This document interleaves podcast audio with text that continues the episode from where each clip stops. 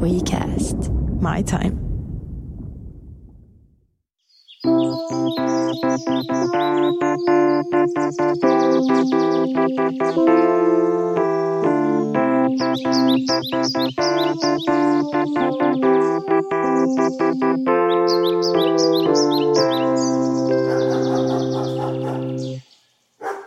Tervetuloa junamatkalle kohti Tamperetta. On 167 ja seuraavaksihan me tästä suuntaamme Tikkurilaan. Sieltä sitten kiskot kuljettavat meidät edelleen Riihimäen kautta Hämeenlinnaan, Toijalaan ja Lempäälään. Tampereelle meidän tuli saavua kello 10.46. Tulen teitä vielä näin matkan aluksi henkilökohtaisesti tervehtimään ja aamut toivottelemaan.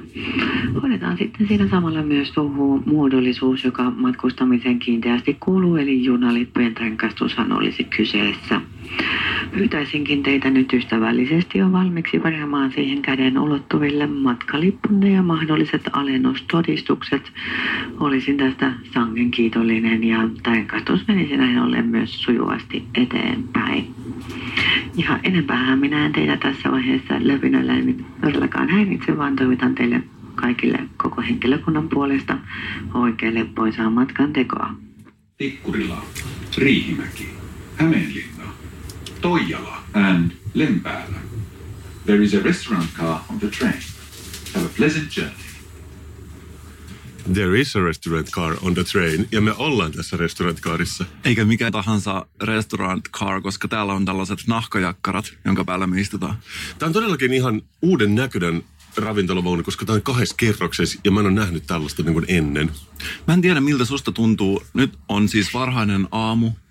Aurinko on noussut vähän aikaa sitten ja mulla on sellainen olo, että mä olisin astunut hamsterin pyörään ja lähtisin juoksemaan, koska näin lähelle sellaista varsinaista työntekoa me ei päästä, mutta onko sulla sellainen olo, että aina kun sä astut tällaisen nahkajakkaran päälle, vähän niin kuin tiedätkö, pääset junan kyytiin, että ai Niin, mitä it. toi tarkoittaa? siis tä- tätä tarkoittaa pääset niin, niin se kuulosti seksuaaliselta, että astuu nahkajakkaran päälle. Ei vaan siis tarkoitin, täällä on oikeasti tällaiset, mä oon siis ollut keltaisessa pörssissä töissä.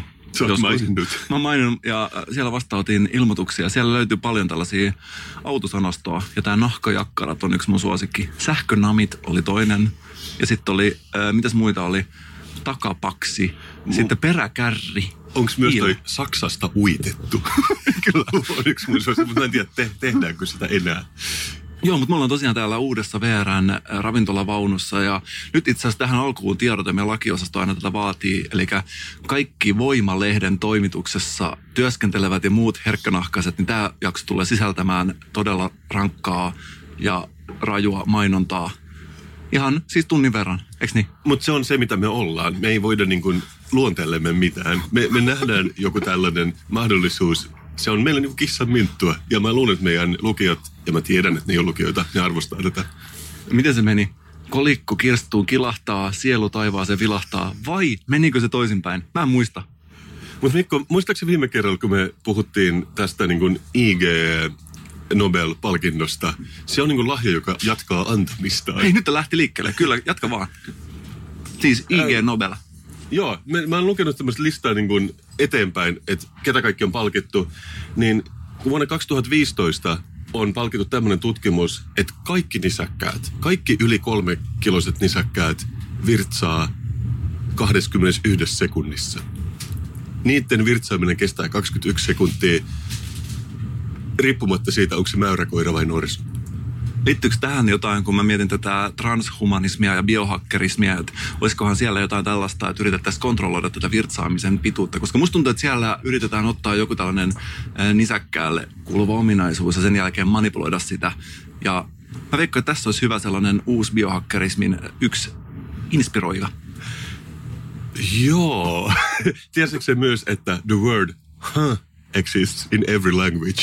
Kirjoitetaan huh. Se, se kans musta tuntuu niin kuin todella oudolta, että jos näin on. Mutta tällaisena aikaisena aamuna, kun sä heräät ukolla ollut aikaa, niin sä todellakin tiedät, minkä takia se on, koska se on ainut asia, mikä sulla on mielessä. Tiedätkö, me puhutaan tästä usein silloin, kun meillä on niin kuin nytkin on kellon varttia vain yhdeksän. Tämä on niin kuin iskupäin kasvoja kaikille niille, jotka aloittaa vaikka seiskalta työnsä. Että mä oon vähän pahoillaan, että meillä on tämä asenne. Mutta se kuuluu tähän niin kuin jälkiteolliseen yhteiskuntaan, että se on niin kuin olennainen osa sitä, että me lähdetään näin myöhään. Me ei myydä työaikaa, vaan me myydään sieluamme. ja siinä on tietysti se, siinä on ihan mahdollista piirtää korrelaatio, että jos 40 tuntia työaikaa vastaa kaksi tuntia sielun myymistä VRään uudistetussa ravintolavaunussa. Mutta hei Mikko, tiedätkö mitä on herruustekniikat? En tiedä. Alkoi heti kiinnostamaan. Liittyisikö toi jotenkin tähän tapakoulutukseen ja tapakasvatukseen, joka on mun yksi suosikkiaiheista? Ei ihan, mutta siis tämä on ruotsiksi härskartekniik ja siitä puhutaan siellä päin paljon. Tämä on, äh, usein liitetään feminismiin, mutta se ei tarvitse olla sitä. Mutta se on esimerkiksi sitä, että kun sä istut kokouksessa, niin siinä on erilaisia tekniikoita, millä sä pystyt ikään kuin painamaan toisia alas. Mutta vähän niin kuin salaa. Tämä on niin kuin psykologiaa Aa, tavalla. kyllä. Joo. Joo. Se on mun mielestä vasta, vähän niin kuin podcastit, on vähän niin kuin rantautumassa Suomeen tämä puhe herrustekniikasta, mutta siinä on niin kuin oikeastaan viisi erilaista tekniikkaa, jotka tunnistetaan tällä hetkellä. Lähde Wikipedia. Mutta tähän liittyy vähän samaan, kun mulla oli viime kesänä tämä hypnoosi ja suggestio ja body language, niin tähän liippaa. Tähän voisi olla suoraan niin kuin mun seuraava kiinnostuksen kohde isomminkin. Eli Kyllä, me voitaisiin olla se podcast, joka tuo herrustekniikan kunnolla Suomeen. Mutta siinä on tämmöisiä tiettyjä kohtia, että niin kun yksi näkymättömäksi tekeminen. Että sä istut kokouksessa, sä sanot jotain ja sitten kaikki ignoreeraa sut vaan täysin.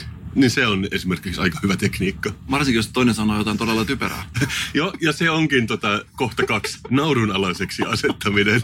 että ikään kuin, joo, sä, toi mitä sä sanoit oli tosi typerää. Sun ei tarvitse sanoa sitä niinku suoraan, mutta sä voit vihjasta, että ehkä niinku pyöritellä silmiä. No mun piti just sanoa, koska tämä on mun suosikki elettää voi luoja, silmiä rullaus. Joo, kyllä. Tai iltalypsy katse johonkin toista her- henkilöä päin. Ja sitten kolmas kohta tässä listassa on, että ikään kuin panttaa informaatiota. Ja se voi olla, voi olla kyse jostain siitä, että, niin kun, että äijät lähtee bisselle töiden jälkeen ja sitten sä olet siellä naisen ja sä et oikeastaan haluaisi lähteä, mutta sun on ehkä pakko, koska ne ku- kuitenkin puhuu töistä ja siellä voi tulla jotain sellaista tärkeää informaatiota, minkä sun pitäisi tietää. Mutta se tapahtuu ikään kuin työnajan ulkopuolella ja no tästä on monta eri variaatioita. Sitten on olemassa tämmöinen kuin kaksoisrangaistus, mistä puhutaan paljon.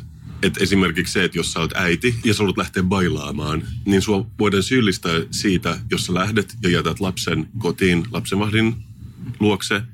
Mutta sua voidaan myös syyllistää sitä, jos sä oot kotona ja et mene bailaamaan, ikään kuin että silloin tylsä. Tämä on niin lose-lose situation, että sä et voi ikinä voittaa, ja tätä kutsutaan kaksoisrangaistuksessa.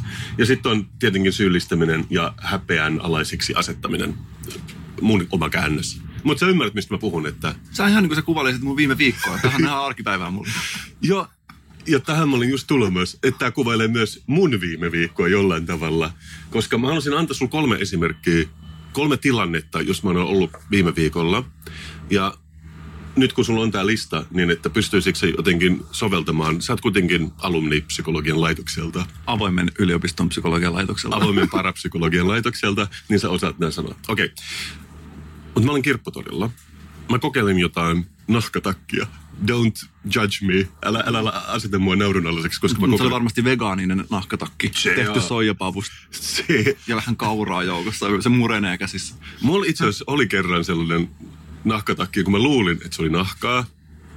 Mutta sitten mä katsoin niin kuin vuoden kuluttua, niin siinä ei lukenut leather, vaan leather. Et siinä oli laitettu F eteen. Ja, aa, siksikö tää hikoilee niin paljon ja ei hengitä yhtään. Fleather. Mm. Tämä kuulostaa vähän samalta kuin mun isä toi joskus ulkomaan matkalta kauan kauan sitten. Tällaiset lavikset.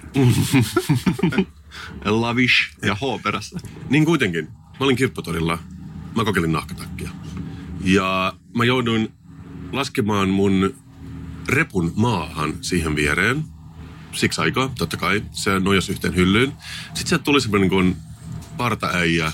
Se katsoi sitä laukkua, sitten se potkasi sitä niin kuin metrin verran pois. Ja mä silleen, ah, anteeksi. Mä oletin, että se luuli, että se on niin myytävä tavara ja se vähän niin kuin tutki sitä kengän kärjellään. ja mä olin silleen, että anteeksi, että se taitaa olla mun laukkuni, että mä otan sen tästä. Se mies ei sano mitään.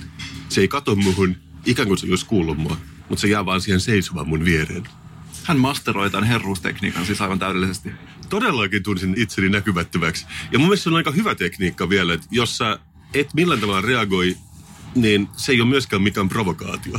Tai sitä ei voi laskea provokaatiosta, tiedätkö oikeudessa, vaikka se on niin kaikkein isoin provokaatio, että sä vaan niin täysin blankkaat toisen. Mutta onhan tuossa, mä oon lukenut tuosta paljon, että esimerkiksi jos, jos joku lähettää viestin sulle, niin siis tämä ei nyt päde siihen, että joku yrittää myydä sulle jotain, tiedätkö, avointa laajakaista kuitua tai jotain tällaista, mutta henkilökohtaisesti viestintä maailmassa, siis tällainen vastaamatta jättäminen, on vallankäyttöä, eikä tällainen niin passiivinen ele. Joo, todella, ja kaikkein isoin. Mä oon törmännyt tuohon versioon myöskin, tämä ei tapahtunut viime viikolla, mutta Onko se left at scene?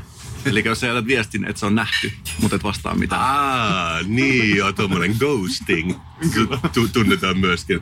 Totta, tässä löytyy paljon termiä. Mutta kerran mä olin kanssa fillarissa liikennevaloissa, siis semmoinen auto tuli mun viereen siihen liikennevaloihin jonkin sentin päähän. Mä olin wow, wow, wow, wow, niin kuin, että nyt meni vähän liian läheltä. Koputin ikkunaan, sitten semmoinen, niin kuin, jos semmoinen liiviäijä, tiedätkö, missä on niin monikäyttöliivit, istuu siinä ja pureskelee purukumia, sitten bzzz, niin kuin laittaa ikkunan alas. Mä silleen, että, että anteeksi, mutta sä ota varovaisesti, että sä meinasit ajaa mun päälle. Sitten se vaan sanoi ei. Ei mitään muuta. Se on myös niin vaikea kohdata se. Mä tykkään kyllä. se, ei, se ei tule niin kuin energiaa. Et, mm, tavallaan vaan niin kuin kieltää kaiken. Te kuulostaa aika tutulta. Mä oon tässä viettänyt kesälomaa ja mä oon ajellut moottoripyörän kanssa. Okei. Okay. Onko sulla midlife crisis? Ei kun mä nauran tätä.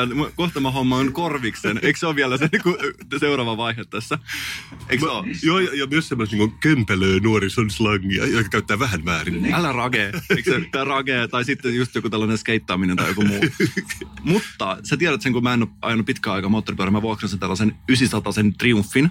Ihan oikeasti. Ihan oikeasti. Ja sulla on moottoripyöräkorttia. On, mä oon siis, mä oon kertonut tästä, kun mulla näytettiin siellä moottoripyöräkoulutuksen teoriaosuudessa, näytettiin hanskojen kuvia. Ja siellä kysyttiin, että tietääkö teistä kukaan, mikä täällä on. Ja sitten siellä oli tämä yksi Kosovo-veterani, joka tiesi, että ne on hanskat. ja, ai niin joo, sä et kertonut tämän, että ne onkin jotkut varmuusvälineet. Joo, ja sitten siellä oli myöskin tämä moottoripyörä kouluttaja teoriatunnilla kertoi, että jos lähdette ajamaan moottoripyörällä, niin kannattaa ottaa mukaan noita silkkipaitoja. No, se, koska se, ne vie tosi vähän tilaa. Sä oot tosissaan nyt. Mä oon aivan tosissani. Ja, ja tää, mä se joskus kymmenen vuotta sitten. Mä oon kokenut keski kriisin tosi niin kuin ajat sitten. Ja nyt mä vaan nautin sen hedelmistä, eli tästä A-kortista. Mutta mä tosiaan ajelin moottoripyörän kanssa ympäriinsä. Siis mä voin kertoa, että se on oikeasti juuri niin mukavaa, kuin voisi ajatella se vapauden tunne, mikä siinä on. Mutta heti kun mä istuin moottoripyörän kyytiin, niin mä huomasin, että mä koin sellaista veljeyttä muiden motoristien kanssa ja muiden moottoriurheilijoiden kanssa. Ja mä aloin tekemään sitä ihan testiksi just, että mä aloin moikkaamaan muille motoristeille. Ja se oli okay. todella mahtavaa, varsinkin nämä. Musta tuntuu, että tämä Harley Davidson jengi, mä en uskalla puhua niistä pahaa tietenkään. No, koska, ei, ei, ei, mutta muutama sellainen, mä huomasin, että heillä oli hankalampaa moikata mulle kuin jollain mm, muulla. Mm, ja sitten se näki, näki se niin kuin hitaasti nouseva vähän, vähän niin kuin hitaasti, eikö jossain parkkipaikalla, terve, niin se, se ajohanska nousi paljon hitaammin kuin jollain muilla. Et musta tuntuu, että mä en vielä päässyt ihan täysin siihen motoristien porukkaan sisällä. Musta tuntuu, että mua vähän ehkä herruustekniikolla masteroitiin siinä. Joo, joo. Me kuormapyörille, että me saatetaan moikata välillä toisiamme, mutta siinäkin katson semmoinen jako, että ajako kolme pyöräisellä niin kuin minä tämmöisellä Christian bike-tyyppisellä vai kaksipyöräisellä, jotka on niitä nopeita ja, ja vähän sellaisia sporttisempia.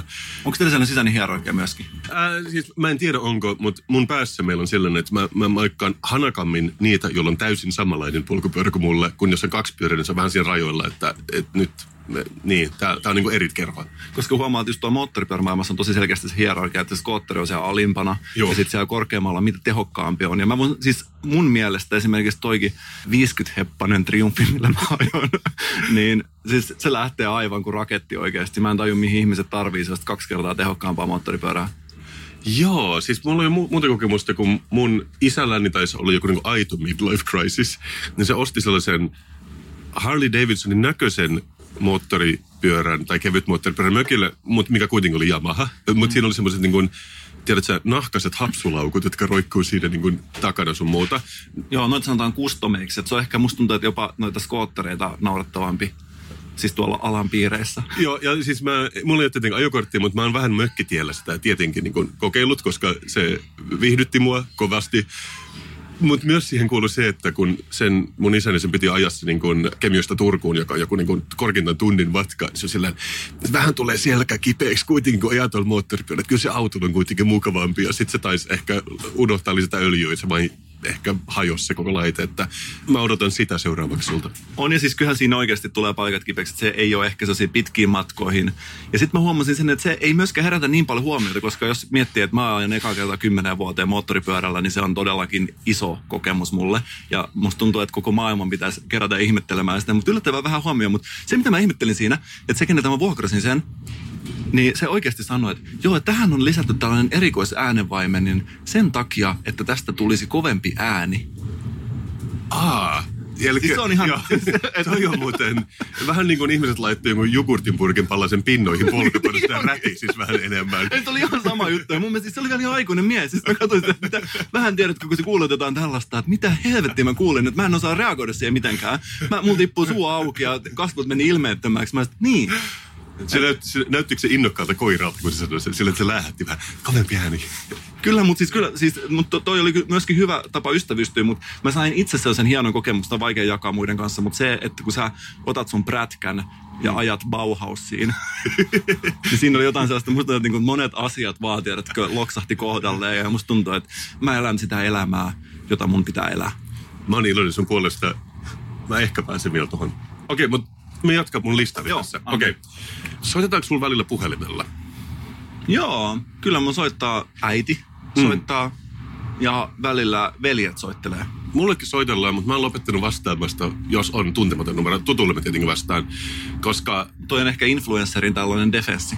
Joo, se on vähän joka puolesta niin kuin revitään, niin totta kai. Mutta sitten jos joku on erityisen innokas ja laittaa vaikka tekstiviestiä, niin pitäisi soittaa takaisin. Totta kai mä ymmärrän, että nyt on tosi kyseessä.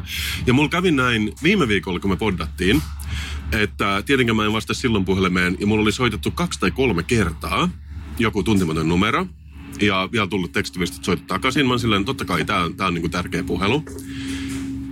Mä soitin takaisin tähän numeroon, mutta se henkilö puhui itse silloin toista puhelua. Mä en päässyt läpi. Mä ajattelin, okei, okay, tämä varmaan voi odottaa.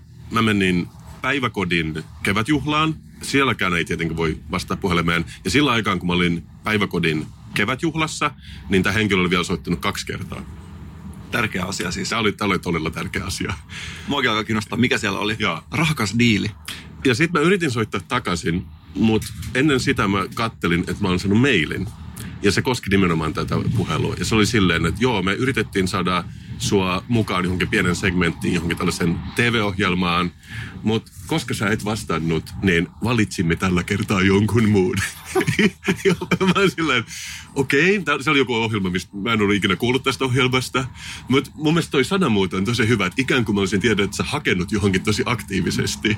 Ja se on se peruskirja, minkä saa Tai- sitä, että valinta osui tällä kertaa johonkin muuhun. Tai ylipäänsä oletettiin, että sä haluat siihen johonkin maailman kämäsimpään TV-ohjelmaan. Joo, joo, että et, et mä todellakin, tämä on mun unelma, että mä oon kauan niin kuin toivonut, että mä pääsisin tähän ohjelmaan, mutta nyt, nyt mulla meni ohi suun sitten, kun mä olin kaikissa muissa paikoissa, paitsi vastaamassa puhelimeen. Niin mä pidän myös se, että otetaan vähän tämmöinen niin kuin von Oben asema, että, että todellakin, että sä, et- sä et tiedä, mistä sä jäit paitsi nytten. Joo, toi on kyllä tuttu mulle, koska mun yritystoimintahan perustuu siihen, että aina kun välillä tuntuu, että olisi kiva tehdä vähän kauppaa, ja mä pistän puhelimen pöydälle ja odotan, että se soi. Ja sä tiedät sen olon sit, kun se alkaa soimaan vihdoin, että tiedät, että jes, rahakas tarjous, ja sitten sieltä soittaa just joku laajakaista kuitujen myyjä tai joku muu, niin kyllä se oikeastikin vähän, vähän pistää tota sellaista, niin kuin, laskee tota mielihyvä hormonitasapainoa kyllä vähän. Joo, ja mä, mä en siis täsmälleen pysty nimeämään tätä tekniikkaa, että mikä se on, mutta mä ehkä rupean käyttämään sitä itse, koska mä sain siitä myös toisen version. Kun mä mun Instagramissa, mä oon vähän niin kuin vitsaillut tällaisen niin kuin hapankorppujen kustannuksella. Postannut paljon, se ei ole mikään sponsori eikä mitään, mä oon vaan pitänyt hauskaa yhden hapankorppumerkin Niin sulla on tää, että se pakkaus uudistuu pian. niin, niin siinä lukee, että pakkaus uudistuu ja se on ollut varmaan puoli vuotta siinä ja, ja vaan sellainen, että milloin, milloin, milloin, vähän niin kuin innokas koira, että milloin se uudistuu. Tämä on vaan tapa, jolla viihdytän itseäni. Mutta sitten tämä niin hapankorppumerkki, se oli kommentoinut sitä niin kuin kuvaa siinä niin kuin Instagramissa. Ja se oli aika pitkä, että yleensähän siinä vaan niin kuin, ihmiset kommentoi niin kuin hymiä tai ehkä nailed it tai jotain. Mutta tämä oli aika pitkä, pitkä silleen rimpsu ja se alkoi näin, että kiitos kun otit yhteyttä. ja sitten siellä lukee, että tsemppiä odotukseen.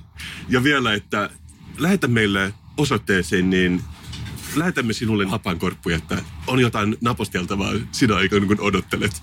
Ja mä en reagoinut tähän mitenkään, koska mä pidän myös tästä, että kiitos kun otit yhteyttä kulma. Tiedäksä, mm. että taas kerran, että mä oon ollut todella innokas ja kirjoittanut sinetöinyt kirjeen ja lähettänyt sen. Toi, toi ote, siitä mä pidän. Siinä on vähän sama kuin siinä, että valitsimme tällä kertaa jonkun muun. Että ikään kuin käännetään se ympäri se koko pöytä.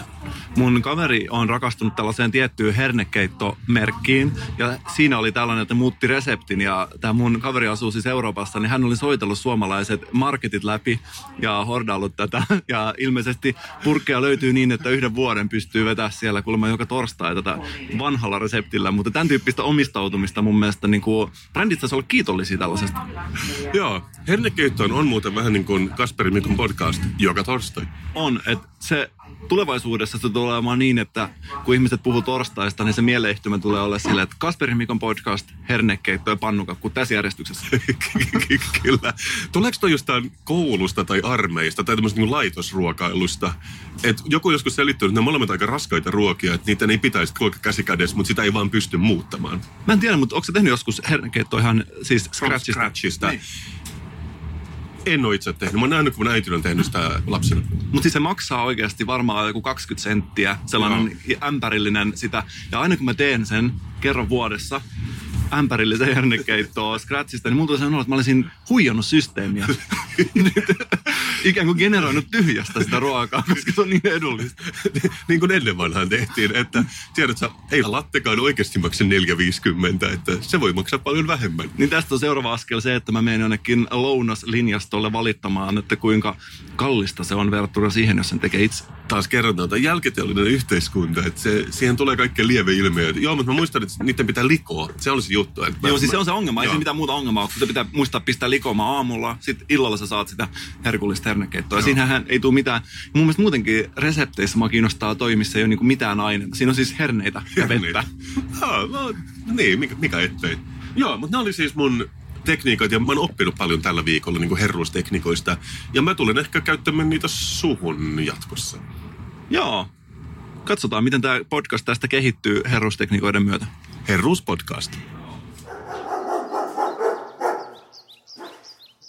Mitä sulle tulee mieleen junailusta? Mulla on semmoinen vähän junaromantiikka, että kun mulla on esimerkiksi pieni toimistotila Kalliossa. Joskus mä kävelen, varsinkin talvisin keskustaan sieltä. Ne, jotka ei ole Helsingistä, ne tietää, että se ei ole järin pitkä matka, kestää ehkä 20 minuuttia. Mutta mä saatan silloin ihan tahallaan kävellä juna-aseman läpi Helsingissä, koska siinä on joku sellainen ainoa kansainvälinen meininkipaikka koko kaupungissa. Ensinnäkin se juna-asema, sehän on varmaan aikona ollut ihan hullun ylimitotettu, jos Helsingissä on ollut joku 400 ihmistä, ollut ihan niin valtava rakennus. Mutta tietenkin se on ehkä tahallinenkin, että kaupunki antaa isomman vaikutelman kuin mitä onkaan aikoinaan. Nythän se on varmaan just passeli niin kuin kaikille. Mutta mä pidän siitä, että varsinkin kun siihen se katettiin kymmenen vuotta sitten ehkä, niin se on vähän silleen kuin olisi Frankfurtissa tai jossain niin kuin London Euston Stationilla, kun kävelee siitä läpi. Joo, mä itse saan jotenkin aina, aina kun astun junaan, niin mä saan sen kokemuksen, niin että et, I made it. Tiedätkö, että et, et, tämä on rakennettu mua varten, että tänne on rakennettu tällainen kaupunki ja tämä kaikki on niin kuin täällä palvelemassa mua ja mä pystyn nyt nauttimaan ja hyppäämään tämän kyytiin. Vähän samanlainen kokemus on, kun mä viilsin itseäni sälekkaihtimella ranteeseen. mä pidän tästä niin kuin allegoriasta, minkä sä nyt esität. Ja laitan laastarin mun ranteeseen ja mä huomasin, että itse asiassa – se on täydellisesti mun ihonsävyä. ja mä vaan koin, että tämä maailma on tehty mua varten. Ja mulle tulee tästä ja junamatkustamisesta tulee vähän sama olo. Tiedätkö, että mä voin käyttää tätä junaa ja mä saan mennä tällä. Mä pidän kuitenkin siitä, että sä jotenkin ymmärsit, että se on sun ihonsävyinen, koska mun mielestä se läppä on se, että jos sä et koe, että sä saat mitään privilegioita, niin silloin sä oot todella privilegioitunut. Mutta sä kuitenkin saat Vogue, Mikko ja mä, mä pidän siitä. Siis mä todellakin tiedän, että mä oon varmaan eniten privilegioitunut, mitä voi olla. Ja mä nautin siitä. Mutta tosiaankin me nyt istutaan tässä uudessa ravintolavaunussa. Mä en ollut käynyt täällä ennen. Näissä on Sanna Manderin kuvitukset, mikä on musta mukavaa. Ne on vähän tämmöiset niissä on vähän niin kuin kaikoja 60-luvulla. Se on Sannan tyyli. Mä tunnen Sannan hyvin. Sannalla on ja Jonnella niillä on samanlaiset lapset. Ja mä oon esimerkiksi nyt kirjoittanut sadun Sannan viimeisimpään kirjaan, mitä se tekee tällä hetkellä. Että mä tunnen, että mä oon niin kuin tullut kotiin, kun mä näen nämä kuvitukset. Ja niitä on käytetty aika hyvin kaikissa näissä. Tuolla on joku tämmöinen niin, niin kuin kabinetti esimerkiksi tämän ravintolavaunun toisessa kerroksessa, missä me nyt istutaan, minkä voi varata käyttöön. Et mä pidän siitä, että tämä on jollain tavalla moderni. Ja tässä on nyt erikoisuutena tässä käytävän toisella puolella. Ensinnäkin täällä on paljon jalkatilaa, mistä mä itse, onko se muistaakseni tämä, kun oli joku lentoyhtiö mainitsi tästä, että vähän tiivisti tätä matkustamoa, pisti vähän lähemmäs penkkejä toisistaan. Ja siellä mainittiin se, että joo, että meillä on kipuraja metri 85 senttiä. Ai jaa. Eli ihmiset, jotka on yli metri 85 senttiä, kokee fyysistä kipua siellä. ja me molemmat ollaan sen yli, niin me varmaan pystytään samasta. Mun mielestä oli aika mielenkiintoista, että sanottiin suoraan, mutta täällä ei sitä ongelmaa. Joo, joo, siis minä jo kertoin. Tässä on myös käännetty tosiaan kun sanot tämmöiset vähän niin kuin raskaanolliset, tai siis ei... Tilavan. tai... Voisiko sanoa anteliaan kokoiset? Laadukkaat. Vähän tällaiset niin kuin luksuriöisit nahka fotöljit, jotka on vielä käännetty ikkunoihin päin, missä on pieni pöytä. Että tässä voi niinku istua tokas kerroksessa ja juoda sitten juomaansa samalla kun katsoo ulos. Ja tässähän, mä en tiedä pystyisikö täältä tilaamaan lisäpalveluna tuon niskahieronnan tai hiusten leikkuun, koska tässä oikeasti näyttää siltä, että tässä voisi hyvin... Postihan on tätä uudistanut tätä omaa palvelua. Mun mielestä VR olisi kyllä oikeasti ihan paikallaan sellainen hiusten leikkuu tai niskahieronta. Mähän on matkustanut junalla ennenkin, Mikko. Ah. Ja nyt mä kuulin, me mennään pian tonne alakertaan hakemaan kahvit, mutta mä muistan monta, monta, monta, monta vuotta sitten, ehkä kymmenen vuotta sitten, mä ilahdun, kun yleensä sai sellaisen niin kuin tavallisen kahvin. Sitten oli yhtäkkiä, että nyt saa myös kafe lattea, kaksi euroa tuossa niin kuin kahvilasta. Mä sillä ai tää on niin kuin halvempi kuin normaali kahvi, että että mitä onko teillä joku niinku italialainen kone täällä tai jotain, ja sitten se emäntä se heilutteli semmoista niinku valmis pussia siinä, että et tämä on se latte, että tämä lisätään kuumaan veteen. Ja silloin mä ajattelin, että tähän tarvittaisiin nyt joku konsulttio kertoo, mikä on italialainen kahvi, mutta nyt se on siis toteutunut. Uskotko sä, että tulevaisuudessa täältä saattaisi saada myös makusiirappeja? se, se on mun unelmani, että tämä koko vaunu ajetaan ensi vuoden Helsinki Coffee Festival messuilla ja sitten niin kuin baristat tekee sitä magiaa, miten osaa parhaiten. Koska niin kuin musiikkimaailmassahan se menee niin, että on joku musiikkityyli, vaikkapa nu metal, ja sitten jossain vaiheessa niin kuin seuraavaksi tulee uudestaan jollain vähän eri kulmalla, niin mitkä olisi sellaisia uusia makusiirappien toisen vaiheen makuja, niin kuin voisiko olla esimerkiksi avokado makusiirappi? Joo, ja, mutta mä halusin niin kuin ehkä just tiedä, että se joku suolapähkinä, että mä vien sitä niin kuin toiseen suuntaan kokonaan. Joo, toi on kyllä kiinnostavaa. Mutta me mennään pian tuonne alakertaan, niin sitten nähdään, mitä makusiirappeja täällä on.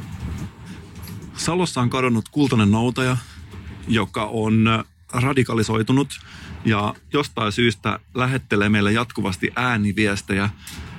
Ja musta tuntuu, että me voitaisiin nyt kuunnella tämän kadonneen kultaisen noutajan ääniviesti, joka on saapunut meille tänne.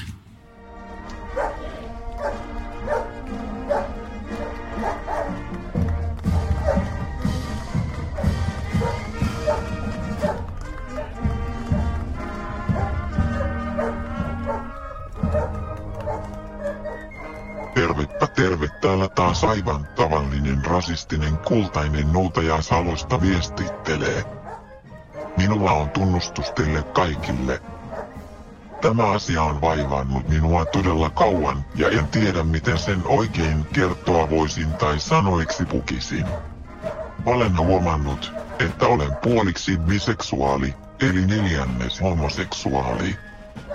Sanomattakin on selvää, että vihaan erilaisuutta ja homoseksuaalisuutta, mutta onneksi puoliksi biseksuaali eli 25 prosenttia homoseksuaali pyöristetään matematiikan sääntöjen mukaan 0 prosenttia homoseksuaaliksi, eli toisin sanottuna olen täysin heteroseksuaalinen kultainen noutaja. Tykkään kyllä koruista ja erityisesti kultajousen leijonakoruista, mutta tämä ei ole mielestäni mitenkään homoseksuaalista, koska kuten sanoin olen täysin heteroseksuaali ja haluan seksiä vain koirien kanssa kuten luonnollista onkin. Ja sanoinko jo, että vihaan erilaisuutta niin paljon, että joskus jää lämpimät voileivät lautaselle, kun ruokahalut katoaa aivan kokonaan. No joo, onneksi huolta ei ole, koska kuten sanoin olen täysin hetero. Mukavia vihaamis- ja kontrollointihetkiä teille kaikille, perkuin Joni Siekhau. Mä, mä pidän siitä, että jotenkin tämä koirat käy tutuksi. Mä ekaksi se tuntui vitsiltä, että mikä tämä on. Mutta nyt kun me saadaan niin kun käydä vähän syvemmällä sen sielun elämään, niin mä luulen, että mä rupean tykkäämään Jonista ja ehkä myös kannattamaan sen ideologiaa. Ja tästähän eheyttämisestä on puhuttu nyt paljon. Mm. Ja mä seuraan tätä keskustelua vähän sille sivusilmällä ja mä, mulla ei ole jäänyt mitään muuta mieleen siitä muuta kuin, että ilmeisesti biseksuaalisuudesta pystyy eheyttämään. Tota, Näinhän Nuottalehdessä ilmeisesti oli ollut. Ja mä uskon, että 25 prosenttia homoseksuaali, eli pyöristettynä 0 prosenttia homoseksuaali, eli 100 prosenttia heteroseksuaali. Mä en usko, että Jonilla on mitään hätää. Ja niin kuin hän itsekin tuossa viisi kertaa sanoi, että hän on täysin hetero ja haluaa seksiä koiran kanssa, niin mun mielestä siinä ei ole mitään, mitään hätää hänellä. joo, joo, joo. Siis mä oon Jonin puolella, että antaa kaikkien Jonien kukkia, niin kuin mä tapaan sanoa. Mikko, mitä sä tiedät naisista? Hyvin vähän ja tästä koko ajan opiskelen lisää. Hän on tunnetusti testosteronin kyllästämää miespodi. Mutta mä oon yrittänyt laajentaa vähän meidän horisonttia, Mikko. Ja mä oon käynyt kirjaston kierrätyshyllyllä eilen. Ja mä oon tuonut sulle tällaisen teoksen kuin Naisten kesken puhetta ihmissuhteista, tunteista ja elämästä. Tässä on näistä kolmesta asioista kaksi kiinnostaa mua, eli tunteet ja elämä. Et siinä mielessä tämä on kyllä erittäin kiinnostava oloinen teos. Ja siis tämä teos, se on niinku ehkä ysärein teos, mitä on tehty, jos katsoo kantta. Tässä on vähän tämmöistä niinku, äh, linnun munan tekstuuria ja sitten on tällainen 90-luvun nainen, joka pitää tämmöistä teatterinaamiota kädessään ja nojaa käteensä ja katsoo haaveilevasti katsojaa päin. Ja ylhäällä lukee huvittavan todellisia tarinoita. Ja mä luen takakannista, että on ilmeisesti niin kuin jotain tekemistä Anna-lehden kanssa. Ja nämä on ehkä kirjoituksia, jotka on julkaistu siinä lehdessä 80-luvun lopulla. Ja tässä lukee takana, että kun elämä ja tunteet temppuilevat, tämä kirja voi tarjota sinulle uuden oivalluksen. Ehkä se lohduttaa sinua ja antaa uudenlaista varmuutta. Se on tarkoituskin, kun ystävät jaamme kanssasi kokemuksia naisen elämästä. Ehkä sinustakin tuntuu, että elämä on toisinaan yhtä itkua ja naurua, onnea, ongelmia ja harhaluuloa. Mutta on, toisin sanoen, tämä on niin kuin manuaali naiseuteen. Ja mä oon itse aina halunnut päästä sinne suljettujen kabinettien taakse, missä naiset keskustelevat ja tekevät päätöksiä. Onko tämä nyt portti sinne? Tämä on nimenomaan, tämä on niin kuin salaista tietoa, mitä mä luulen, että me ollaan ensimmäiset miehet, jotka on ylipäänsä avannut sitä kirjaa sitten vuoden 90, kun tämä on painettu. No niin, ei muuta kuin kirja auki. Joo. näköjään tehnyt muistinpanoja. Mä oon tehnyt muistinpanoja ja mä haluaisin sanoa, että tässä on aika yleispäteviä, että jälkiviisauden vallassa, salaiset rakkauden ilot ja surut. Oho, nyt me tultiinkin vähäksi aikaa istumaan tähän laiturille. Kuka ei tiedä, miksi niin tapahtuu, mutta ei kiinnitetä siihen sen enempää huomiota. Voitko lukea ystävällisesti sitä? Joo, anna mä kerron sulle. Sua varmaan ilahduttaa nimenomaan tämä naisten keskeinen salaisuus, kun että kun mies on tyhmempi kuin nainen. Kyllä, se on se tavallinen tarina. Anna mä luen sulle ääneen. Tyhmyys on hyvin suhteellinen käsite, mutta hullukin näkee, että miehen ja naisen välinen älyllinen epätasapaino on yleinen ilmiö. On varsin tavallista, että miehet ja varsinkin teekkarit rakastuvat tyhmiin naisiin. Voisiko sanoa, että tämä on niin kuin yleinen ilmiö vai onko tämä pelkästään tämän oppaan omaa Tässä ei ole lähdeluetteloa eikä ole mitään lähdeviitteitä, mutta meillä ei ole mitään syytä epäillä tätä. Jos se on kerran painettu tuohon paperille, niin se todennäköisesti pitää paikkansa. Ja mä on kiinnostavaa, että on tosiaankin kirjoittanut vissiin kaksi naista, Sirpa Nurminen ja Kristiina Tuormaa. Ja tässä lukee 1890. ei kun mitä, 1990? Joo, kyllä. Mutta vaikka tyhmyys on varsin vaikeasti määriteltävä käsite, ilmiönä se on helposti tunnistettava ja yleinen. Tyhmyyden monet herkulliset alalajit kukoistavat pienryhmissä ja kaiken kattava typeryys on suurten joukkojen ylivoimaisesti näkyvin piirre. Yksin ei juuri kukaan ole tyhmä. Voisiko sanoa, että tyhmyys on kaikkien huulilla? Mä sanoin, että jos me, että jos jompikumman meistä tekisi yksin tätä podcastia, niin taso voisi siis näiden kirjoittajien mukaan olla parempi, mutta nyt Kaksi tyhmää miespoddaajaa vastaa yhtä keskiverto älykästä poddaajaa. Mutta mä jatkan. Mutta naisten on aika lakata häpeämästä ja rohkeasti tunnustettava, että miehen ei tarvitse olla terävä ollakseen tyydyttävä mies. Miehellä on oikeus olla nuija ja naisilla on oikeus saada iloa nuijasta miehestä. Siinä missä mies surutta iloitsee naisen kauneudesta vähäkään piittaamatta hänen älynlahjoistaan, nainenkin voi pitää komeaa urosta rinnallaan, vaikkei tämä olisikaan älyn jättiläinen. Tämä on niin kuin voimannuttava tekstiä. Koska sua on viimeksi sanottu nuijaksi? Sillä meikäläinen. Ehkä toi Pepper-robotti Kalasataman terveyskeskuksessa, se voisi käyttää sanaa meikäläinen ja nuija. AI keinoäly on tällä hetkellä ihmiskunnan kehitystä vastaavalla tasolla vuonna 90, eikö niin? Mä jatkan. Mutta ei kiirehditä tapahtumien edellä. Olemme vielä siinä tilanteessa, että nainen kamppailee haukotuksia vastaan miehen tirskuessa poikakaveriensa kanssa jollekin melko vähäpätöiselle kaskulle, joka käsittelee esimerkiksi pikkuhousuja. Relatoako sä tosi kovin tähän? Tästä tulee mieleen se, kun mä menin kaverin kanssa joskus mun mummin luokse, niin hän että onko tuossa sun poikakaveri? no, niin, äh, tavallaan. Ja missä se sun poikakaveri on? Ihan niin oikein, niin kuin- Se voi olla, että poikakaveri sanoo myös muuttunut 90-luvulta ja mummo.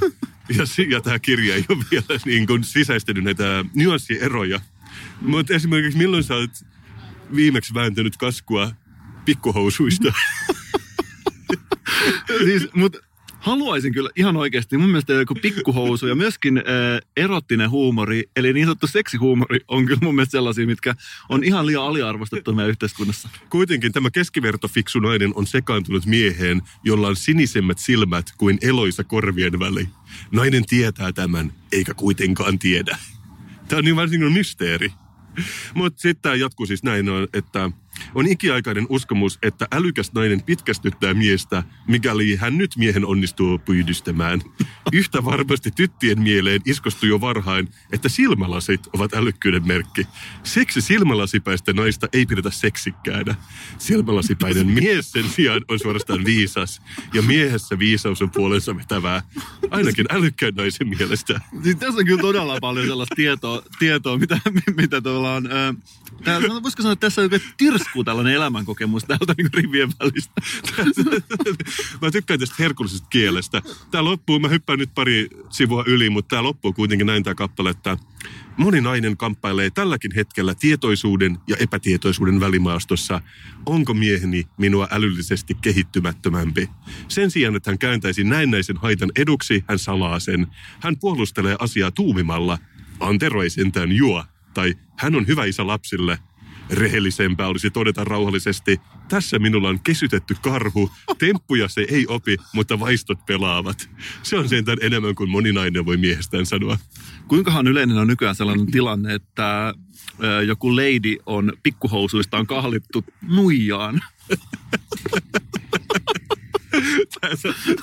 Mä haluan, mä haluan, mä haluan vähän säästellä, mä haluan palata tähän. Ei, täs, Mä- mun mielestä mä sanon, tästä tulee ihan oikeasti, toinko sellaista herkkumateriaalia, että mä sanoisin, että toi olisi hyvä joka jaksoon tästä eteenpäin. Seuraava vuoden aina joku pieni lainaus ja voitaisiin maistella, koska vähän niin kuin äh, katkismus, niin tämä on mun mielestä samanlainen, että ei se oikeastaan toimi silleen kerralla luettuna, vaan se toimii niin, että sä, teekö, sä luet sieltä jonkun psalmin ja sen jälkeen jäät oikeasti miettimään, että mitä se tarkoittaa ja sitten palaat siihen ehkä viikon päästä. Tää on, joo, mä näen, niin kuin uusi segmentti. Mä voin antaa vähän tiiseriä. Tässä oli esimerkiksi, mä vähän selailin sieltä täältä. Mä en nyt käynyt niin, mutta esimerkiksi, että mistä tietää, että mies pettää. Niin se on se, että hän käyttää talvipakkasellakin niukkoja värikköitä alushousuja.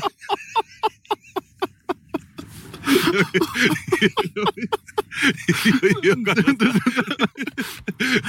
Älä, älä ikinä luovu tuosta kirjasta. Tämä on oikeasti, tämä, tämä on herkullinen. me, me tarvitaan joku jingle ehkä, joka... Mutta mehän tehdään siis palvelus varsinkin kaikille naisille niin kun, ja miehille jakamalla näitä vinkkejä. Tässä on, äh, siis kyllä, äh, ensi kerralla, olisiko se naisten kesken jingle? Se mua tosin vähän huvitti, koska tähän on vähän vanhahtavaa tekstiä. Ja tämä on siis kirjoitettu 90. Mutta siis nämä kirjoittajat, mutta nämä kirjoittajat voi olla vielä työelämässä ihan hyvin ja kirjoittaa vieläkin näitä juttuja, että me ei ehkä vaan olla luettu Anna-lehteä tarpeeksi tarkkaan.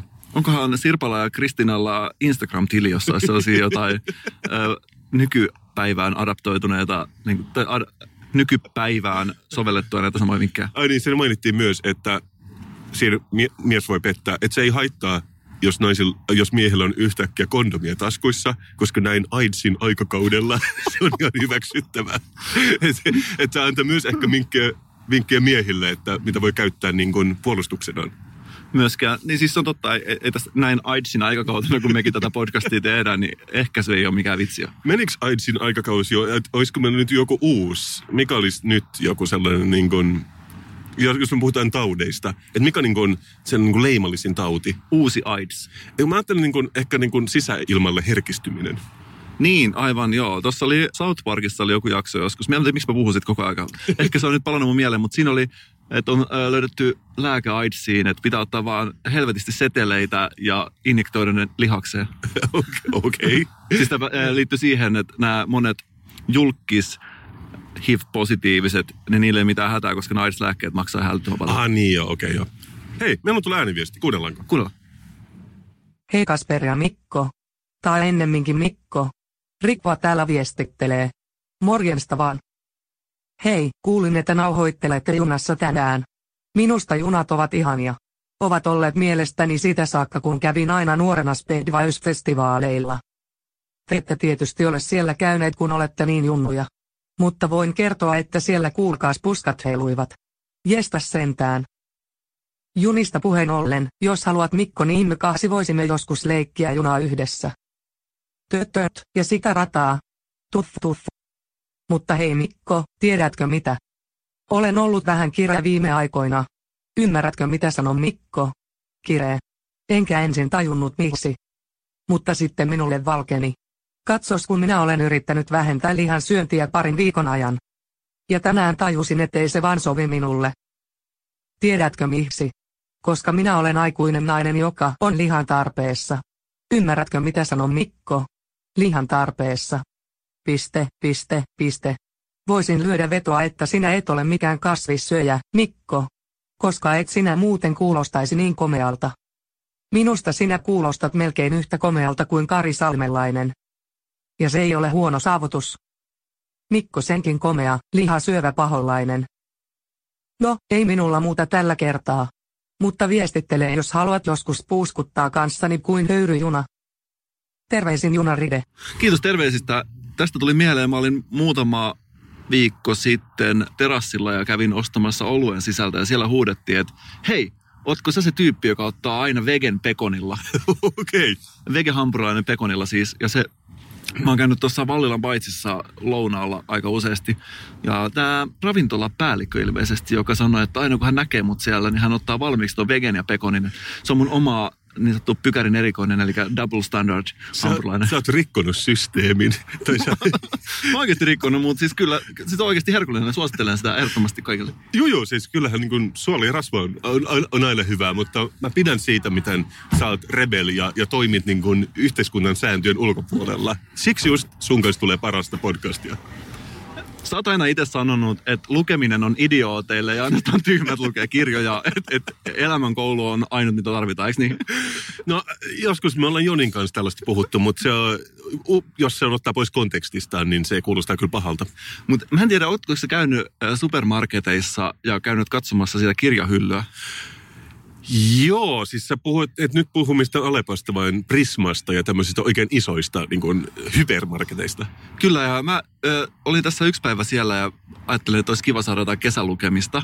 Ja pysähdyn tämän hyllyn eteen, niin muistatko tällaiset niin sanotut Harlekiini-novellit tai Harlekiini-romaanit? Siis niitähän näkee tosi usein kassoilla, mutta mä en ole ikinä nähnyt kenenkään ostamaan niitä, mutta ehkä ne just piilotetaan jonkun parin pekoni viipaleen väliin, kun ne ostetaan, että et ei silleen niin avoimesti. Ne piilotetaan kahden kortsupaketin väliin. juuri niin, juuri niin. Mutta siis se kansitaidehan on kyllä todella inspiroiva. Meidän pitäisi palkata joku sellainen taiteilija tekemään meistä esimerkiksi kuvan. Ja mä sanon tässä, että mä oon suunnitellut sellaista Facebook-haastetta, eli ää, mä aion postata tästä jonkun Harlekiini-novellin kannen. Ja jos se saa 100 000 tykkäystä, niin mä luen yhden tällaisen läpi. Yhden. Kyllä. Ja mun mielestä tää 100 000 tykkäystä ei ole, ei ole paljon, mutta täällä on niinku, haluatko kuulla täällä tota genre viettelys, Mhm. top kolme Joo. kirjat. Siis sä käyt jossain nettisivulla nyt, missä näitä on listattu. Joo, et mä otin siis kuvia noista kirjoista, mutta mä kävin myöskin täällä nettisivulla katsomassa, koska täällä on nämä top-kirjat ja mä ajattelin, mistä aloittaa. On, se, onks, on olemassa siis joku harlekiini.fi? Tää on harpercollins.fi Okei. on tää sivu ja täällä on siis top kolme kirjat Ihan mahtavaa. kolmantena. Joo. Kihlaus muistojen kotimaassa kautta sadusta totta. Tämä on aika generinen otsikko. Mutta huomaaks mitä tapahtui? Äsken mä klikkasin sitä ja nyt se on muuttunut niin, että se kolmas Aa. onkin Richmondin seurapiireissä. Klikataan sitä ja katsotaan. Ai joka kerta kun sä klikkaat sitä, niin se tarjoaa sulle uuden listan, että sä ikään kuin voisit ostaa enemmän niitä. Ei, vaan sitten top kolme vaihtuu joka ikinen kerta, kun sitä klikkaa. Niin, niin muuttuukin muuten. Nyt kolmantena on nyt, kun kolmannella kerralla on tässä pieni teehuone. Vau. Tää on oikeasti, tää on, tää on kiehtovampaa kuin mitä uskois. Ja katsotaan taas. Ehkä ne ei tiedä. Heittiö vai herrasmies. on- Tämä muuttuu koko aika. Sotilaslääkäri saa perheen. Ja sitten tuossa on vielä tämmönen niin Fabion näköinen mies tuossa kannessa.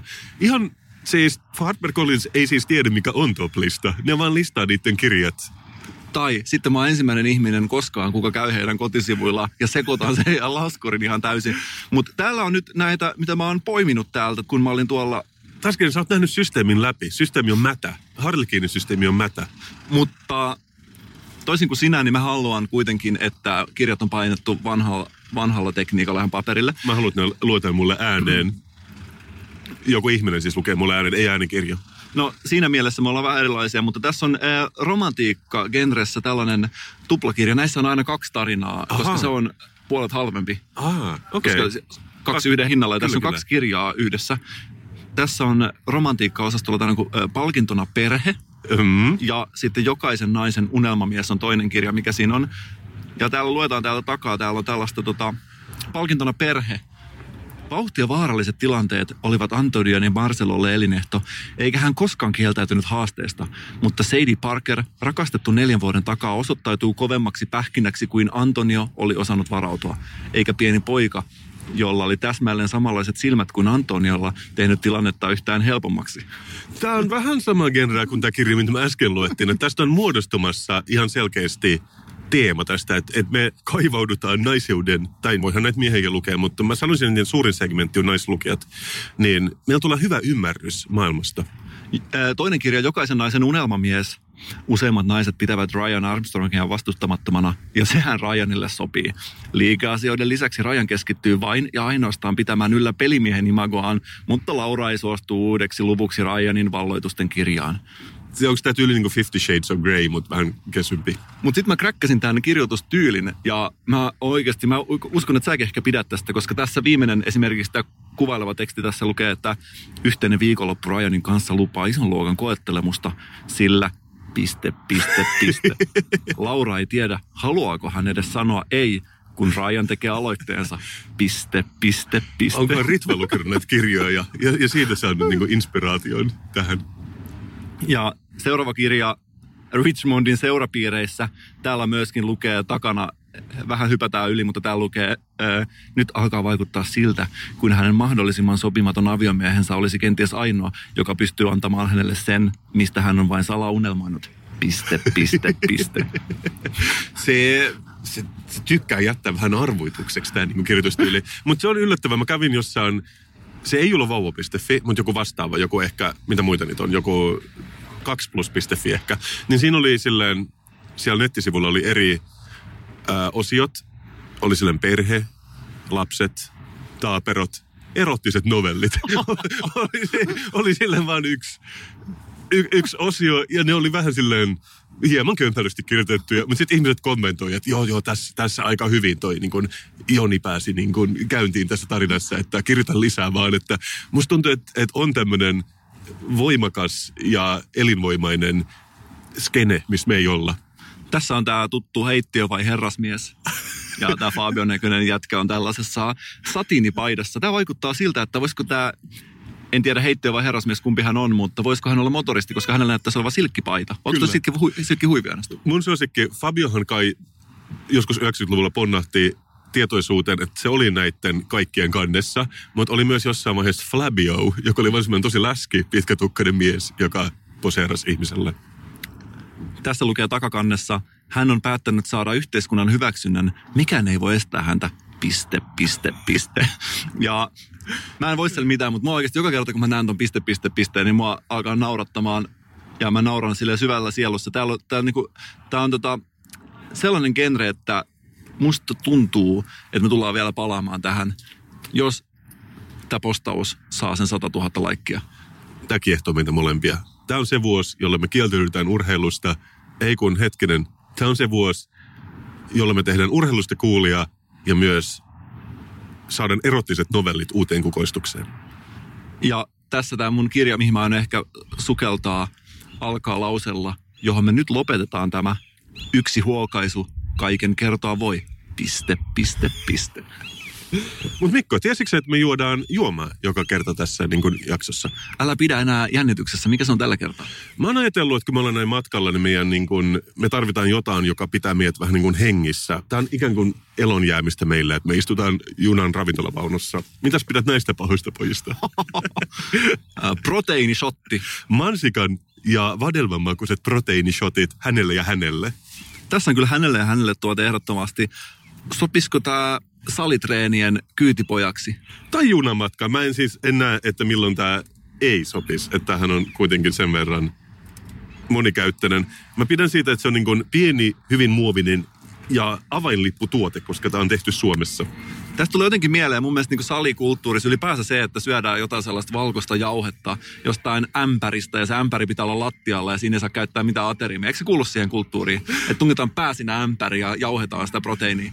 Kyllä, ja siis mun yksi kaveri sanoi, että se kävi sellaisella salilla, missä oli sellaisia niin kuin isoja miehiä, jotka huutaa samalla, kun ne nostaa niitä painoja. Ja kuulemma yksi niiden huuto oli, että millä niin sparraa itseään, että voiko luupallo kasvaa? Ja, ja sen takia tosi paljon mieli kysyä, että mitä se tarkoittaa. Mutta ne, ne aina sitä ne toistaa, että voiko luupallo kasvaa? Ja sitten nostaa sen niin kuin levytangon. Ehkä tämä on joku loitsu, tiedätkö? Että se ei olekaan mikään, mikään tieto, vaan se on joku loitsu, mikä he tietää. Tiedätkö, mikä oikeasti kasvattaa sitä luupalloa? Tämä ei muuten, tää niin kuin, tässä on tämmöinen suojamuovi tämän korkin päällä, eli tässä on käytetty enemmän muovia kuin missään, mä voin avata, koska sulla on mikrofoni kädessä, kuin missään muussa tuotteessa ennen muita tuotteita. Mä nyt raksautan tämän auki. Äänellä ei mikään kiehtova, aika tavanomainen. Kuulostaa, eikä olisi meidän juna. Ei. Mehän ollaan tällä junalla menossa Speedways-festivaalilla. Mikä se on? Speedways-festivaalilla. Mitä siellä on? Äh, onko siellä sellaisia äh, nopeita moottoripyöriä? Ei, siis musiikkifestivaali ja äh, proteiiniständejä. Onko siellä speed metallia? Mun ehkä suosikki genre oikeasti. Nopea metalli. Jää nähtäväksi. No niin, maistellaanpas. Tuoksuu yle, äh, tällaiselta Jogurttisella. jogurtti, keinotekoinen hedelmä. Mm. Hapanta. Ah. Uh. Ah, voiko luupallo kasvaa? Siis Aikamoinen siis. Siis tää vie niinku kielteen hampaista. Tuntui niin joku potkasi sua oikeasti tonne kitalakeen. Siis tässä oikeasti niinku tulee kyynelet silmiin, kun tätä juo. Kyllä. Mutta onko se tarkoitus, että sä oot salilla, sä haluat vähän niinku... Koska näin hapanta asiaa mä en ole maistellut elämässäni. Mutta onko se ylipäänsä, tiedätkö, että jos sä käyt salilla ja hakkaat siellä, niin sä, mä veikkaan, että se ei ole ehkä kaikkein herkimmille. Tiedätkö, että se... Niin, niin, että jos on- koska tähän näyttää vähän nössöltä, niin kuin strawberry, raspberry, ee, 20 grammaa proteiinia, 0 grammaa sokeria. Mutta sitten kun sä saat tämän ikään kuin happaman aallon sun suuhun, niin Eikö mä mietin, mun tuli mieleen siis te, eh, levottomat kolme, kun mikä ei tunnu miltään. ja sitten tämä, että käydään salilla ja tiedätkö, että jos esimerkiksi, jos mä katson itseni peiliin, ja jos Joo. mä näen edes vähän lihaksia, mä ajattelin, että tää on hyvä, että, että ihan kiva. Joo. Tiedätkö, mä oon tyytyväinen. Mutta mietit, että jos sulla on se sun havaintokynnys, thresholdi on tiedätkö, silleen tosi korkealla, että sä et niinku huomaa, jos sulla on vähän lihaksia, sä et huomaa, että sä haluat paljon niitä, ja sä haluat, kun sä nostat painoa, sä haluat tuntea paljon kipua. Niin tää on kyllä ihmiselle, joka juo normaalia mehua, ei saa siitä sitä makua, vaan haluaa tehdä äärimmäisiä kokemuksia. mä otin siis toisen hörpyn ja ei se ainakaan parantunut. Se maistuu niin kuin vielä pahemmalle silloin.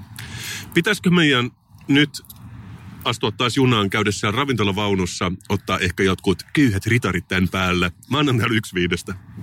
Joo, mutta toivottavasti että kasvattaa lihaksia, ettei me joutu tätä ihan turhaan. Ah niin totta, että me ei, ehkä mahduta siihen ravintolavaunuun, kun me ollaan vedetty nämä shotit. Et tiedätkö sä vaan sillä vump?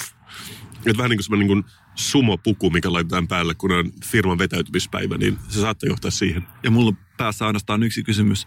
Voiko luupallo kasvaa? Sama. Terve, terve. Kasperin Mikon Suomen suositummasta podcastista. Sun nimi on Jenni ja sä oot töissä näissä uusissa VRn ravintolavaunuissa. Joo, kyllä. Miten ne on nyt muuttunut sitten äh, mun viime käynnin esimerkiksi? No ehkä enemmän tämä ulkonäkö. Sitten muutama juttu on eri paikassa, niin kuin kahvit on nyt tuolla. Ja sitten on kahvikoneet on näissä kaikissa uusissa. Joo, koska mä hyvin kauan sitten yritin tilata laten ja silloin mä sain joku semmoisen pienen pussin ja höyryvän pienen lasillisen vettä. Ja mä en ollut silloin niin tyytyväinen, mutta tää on ihan oikeasti, että tosta lähtee kaikki tämmöiset Italian herkut. Joo, kyllä. Nyt meillä on tuo iso Nespresson kahvikone. Siitä saa lattea, cappuccinoa, espressoa. Ja näissä on nykyään joku yläkertakin näissä vaunuissa, se on uutuus. On kyllä. Tuossa kun mä käveltiin läpi, niin siellä on tämmöiset niin näköalapaikat myöskin. Onko tämä, tiedätkö, onko tämä niin ollut toivomuksen asiakkaalta, että ne voi syödä voileipää ja katsoa ulos samalla? En osaa tohon sanoa, että onko se asiakkaiden toiveesta tehty vai... Mutta täällä on nyt kaikkea niin kuin, vähän sesonkin ruokiakin, vähän niin kuin erikoisruokaa tarjolla, mitä ei ehkä ennen ollut. Joo, että kesäksi on vähän kesäisempiä. Salattivalikoimat laajenee kesäksi ja sitten on bretseleitä ja Ihan oikeasti bretseleitä, ihan mun suosikkeja. Mä katselin myös jotain niin kuin semmoista räiskäle-mainosta tossa. Joo, meillä on lettuja ollut, mutta nyt on noita köyhiä ritareita lettujen tilalla. Köyhiä ritareita, ihan mahtavaa. Maistuisiko sun Mikko köyhä ritari? Vois maistua. Me voitaisiin tilata kahdet köyhät ritarit, kiitos. No niin, olkaa hyvä. Kannattaa ottaa erikoiskahvia ja köyhät ritarit siitä. Niin. Ai ai, kiitos paljon Jenni. Kiitos Jenni. No niin, ritarit tulossa. Mutta sillä aikaa kun me odotetaan, niin tässä vilkkuu linjat punaisena. Pitäisikö kuunnella tämä yksi ääniviesti, mikä on tuolla? Kuunnellaan. Hei, täällä soittelee Sauliin Antalista. Tuliko tämä nyt siihen luontoiltaan? No, ei se mitään jos ei tullut. Ei se todellakaan mitään. Tiesittekö, että tykkään välillä kävellä paljain jaloin? Miksi?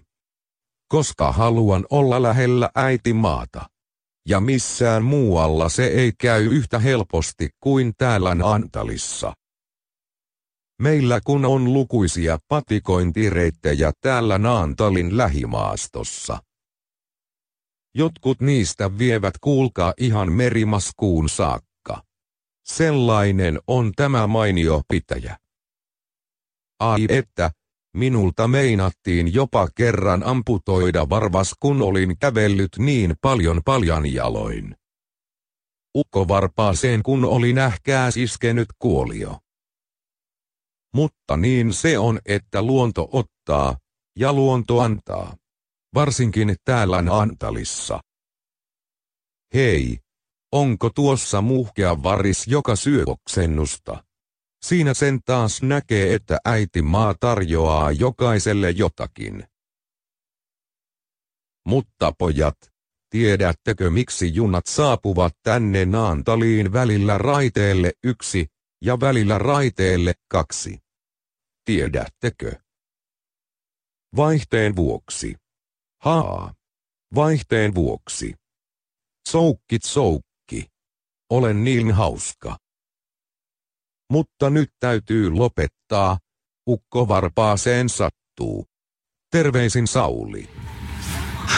Siinä se kyllä tuli se elämän ikuinen kiertokulku ja taas jälleen kerran mulla vilkkuu silmissä Ouroboros häntänsä syövä käärme, joka on mulla tatuoituna alaselkään. Tai, joo okei, okay. alaselkään, kyllä kyllä. Itse asiassa tuossa kun mä olin ajamassa moottoripyörällä, se ei nyt tietenkään liity tähän mitenkään, mutta mä näin Suomen tasavallan presidentin Sauli Niinistön tuossa kun mä olin kruisailemassa tuolla presidentin asunnon lähistöllä. Ah, oliko myös moottoriselän kyydissä nopeat lasit päässä? Ei ikävä kyllä ollut. Et siis mullahan ja tällä Suomen tasavallan presidentillä, mikä ei liity tähän mitenkään, niin on tota, meillä on sama harrastus bladeaus, niin kuin tiedät. sä, sä puhut tästä usein. To, toisaalta mä en ole nähnyt kumpaakaan ikinä bladeaamassa, mutta jos joskus näkisin, niin mä haluaisin nähdä teitä molemmat, että ette ole sama henkilö, koska teissä on niin paljon samaa. Mutta me ollaan kotoisin molemmat Salosta, niin kuin tiedät hyvin, ja mulla on oikeasti sellainen syvä veljeys tämän tasavallan presidentin kanssa. Ja mä oikeasti uskoisin, jos me istuttaisiin hänen kanssaan alas, niin meillä olisi varmasti paljon yhteistä. Ah, hei hetkinen, tästä tulee meidän köyhät. Olkaa hyvä. Kiitos. Kiitos oikein paljon. Ja sen verran mä haluaisin nyt vähän kehastaa tätä uutta VRn ravintolavaunua, enkä pelkästään rahasta, mutta myöskin sen takia, että tässä on siis mahtava, kun on posliiniastiat oikeasti. Siis mä en voi sietää sellaisia muovisia kertakäyttöastioita. Siis oikeasti, mä, mun mielestä ruoka maistuu kamalalta. Eikö niitä varmaan ei ole kieltämässäkin, että tämä ottaa vähän niin kuin etuaikaisia, mutta tämä on vähän niin kuin Titanicissa, että yhtä hienoa. Joskus mua alkoi ärsyttää niin paljon, kun mä söin joskus äh, keltaisessa pörssissä, kun mä olin töissä. Mä kertonut siitä. Siellä mulla oli lounaalla tällainen joku lasagne. Nehän on pakattu tällaisiin koiranruoka-astioihin, mitkä on äh, tällaisessa mustassa muovissa. Niin mun mielestä mä en suostunut syömään niitä pöydässä, vaan mun mielestä pitää syödä niin, että ne on pistää lattialle ja syödään ilman välineitä suoraan purkista. Right, ja se oli sun viimeinen päivä tuolla keltaisessa pörssissä. Kyllä. Mutta hei, mä luulen, että ennen kuin nämä jäähtyy, me isketään kiinni. Speedways-festivaali on vissiin niin kuin auennut jo, että me ollaan tulossa asemalle. Tämä on ollut Mikon ja Kasperin podcast numero 44. Mitä sä oot ollut mieltä? Mitä sä arvioisit nyt niin kuin heti sen? Arvioisin tämän, että tämä on kaikista niistä 44 podcastista ehkä se meidän läpimurto-podcast. se, se on totta. Et yleensä ihmiset tulee puhumaan numero 44, että aloita siitä, että sä voit unohtaa ne 43 muuta. Meillähän on Mikko myös lähestyy toi 52, eli yksivuotis jubilee tuossa, onko se nyt elo- tai syyskuussa sitten? Ja siinä voi olla, että mennään istumaan johonkin rappukäytävään ja tehdään, tehdään joku erikoiset. Mistä tietää? Tai tehdään spektaakkeli, me ei vielä tiedetä, mutta jos jollain esimerkiksi kaupallisella toimijalla on joku idea? Joo, tai jos meillä olisi vaikka live-podcast, me ei tiedetä vielä, mutta tätä meillä on vielä niin muutama jakso miettiä, että, että voisiko meillä olla yksivuotis juhlalähetys. Niin, voisiko olla? Tämä on kuitenkin ollut meidän Premium 44 läpimurto podcast. Tätä on sponsoroinut VR. Suomalaisen podcast-osaamisen lippulaiva. Ja me rakastamme tätä kaikkia. Moi. Moi. Thank